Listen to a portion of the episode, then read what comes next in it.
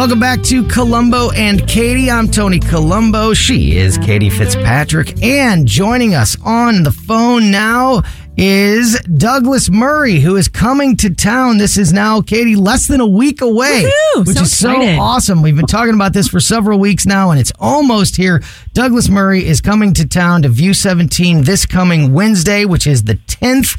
Tickets are free, but you have to reserve your seat, and you can do so by going to our website, newstalkstl.com. We are so glad to have Douglas Murray on the phone with us now. Douglas, great to talk with you so much. Looking forward to seeing you next week. How are you? I'm good. It's great to be with you both and great to be with your audience. Sure. So before we dive into things, uh, just introduce yourself to the audience and uh, tell us a little bit about what we're going to be talking about on Wednesday. Sure. Uh, well, I'm an author and journalist. Uh, as you can probably tell, I'm from the United Kingdom, and uh, the accent's a bit of a giveaway. Uh, and I write books and articles about a whole range of things history, uh, current affairs, politics, but mainly in recent years. I've been focused on the subject I write about in my most recent book, The Madness of Crowds, which is about the way in which identity politics has been pulling apart our societies. I say our societies because what's been happening in America has been happening in Britain, has been happening across the other Western countries as well. Uh, I think this is a very, very destructive era that we're going through. I think it's going to require a lot of careful thought, a lot of strong action and bravery by American citizens and others to get through this and to get through it united. I believe it's possible, uh, but this is a very divisive era, which, as I say, we need to find our way through. So, Douglas, we saw here in America on Tuesday uh, voters in in not just one state. Virginia's getting the bulk of the attention, but there were things happening in Virginia, in Minneapolis, Minnesota, in New Jersey, in California, all across the country that seems to be a referendum on the progressive movement. American voters spoke very loudly on Tuesday that they have uh, sort of reached their limit with how far they're willing to let this Democratic Party pull the country to the progressive, extreme socialist left. Um, are you seeing that? In, in, are you seeing that in the UK as well? Is it is it as prevalent over there? Is this an American problem, or is, as you mentioned a minute ago, is this happening um, internationally? Well, I'm based in the U.S. now, and so I see all of this very close up. Uh, it certainly is happening internationally. Everybody's learned a version of it, sadly, from America. I mean, we have we have some bad imports that Europe has sent to America, and some some bad exports have gone the other way. And one of them is is this extreme form of left wingery that's going been going on at the moment. Now, it's my belief that the Democratic Party does not have to go in this direction. I think there are moderate Democrats, certainly moderate Democrat voters, who don't want to see the party swing to the far left.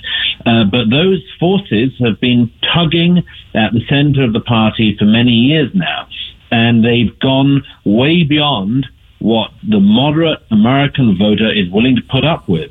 And that's, you know, Republican or Democrat. These, these extremists uh, in the Democratic Party at the far left who hate America, want to attack the founders, want to pull down America's history, want to defame everything about the American past. This is a very dangerous movement. Firstly, uh, for America, but secondly, for the Democratic Party, because uh, as we saw, as you mentioned, not just in Virginia, but in other states earlier this week, we saw that the voters don't want this.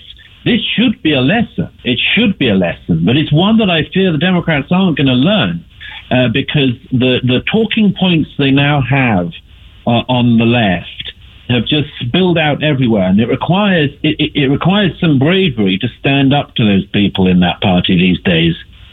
Douglas, we only have a couple of minutes left, but I want to ask you, and we, and I'm sure we'll you'll expand on this more uh, on Wednesday night. But I agree with you completely when you say how dangerous this progressive movement is. In your opinion, how important is it to stop it now before? Uh, because you know we can always vote these people out of office, but if we don't do that soon, there could be irreversible damage done. Am I right? You're right. I would say I, I, don't like calling these people progressives. Progressive sounds mm. very nice. You know, mm. everyone wants to progress. Like we want to progress along a road. Very few people want to reverse up the highway. Uh, you know, there is there is something built into the term progressive that suggests there's something good about it and nice about it. There is nothing nice or good about the movement that we currently call progressive. It is a movement based not on justice or the search for justice, but on revenge. It is revenge, pure and simple. Uh, uh, if these people weren't after revenge, they would not be attacking everything in American history and the American past.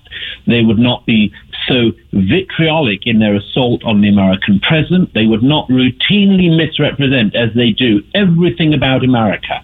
They would not pretend that America in 2021 is somehow in the clutches of the Ku Klux Klan. They wouldn't keep lying if they were genuinely interested in progress. So, as I say, my view, it's not about progress, it's about revenge. And that's one of the many hmm. dangerous things about this movement, which is why it has to be identified and stopped. Well said. I wish we had more time to talk, but the good news is, is we will this coming Wednesday at View 17. That is Douglas Murray. He's coming to town this coming Wednesday. You can go to our website, newstalkstl.com and reserve your seats so you don't miss it. Douglas, thank you so much for joining us this afternoon, and uh, thank you so much for coming to town, and we can't wait to see you on Wednesday. Likewise. Very much. Awesome.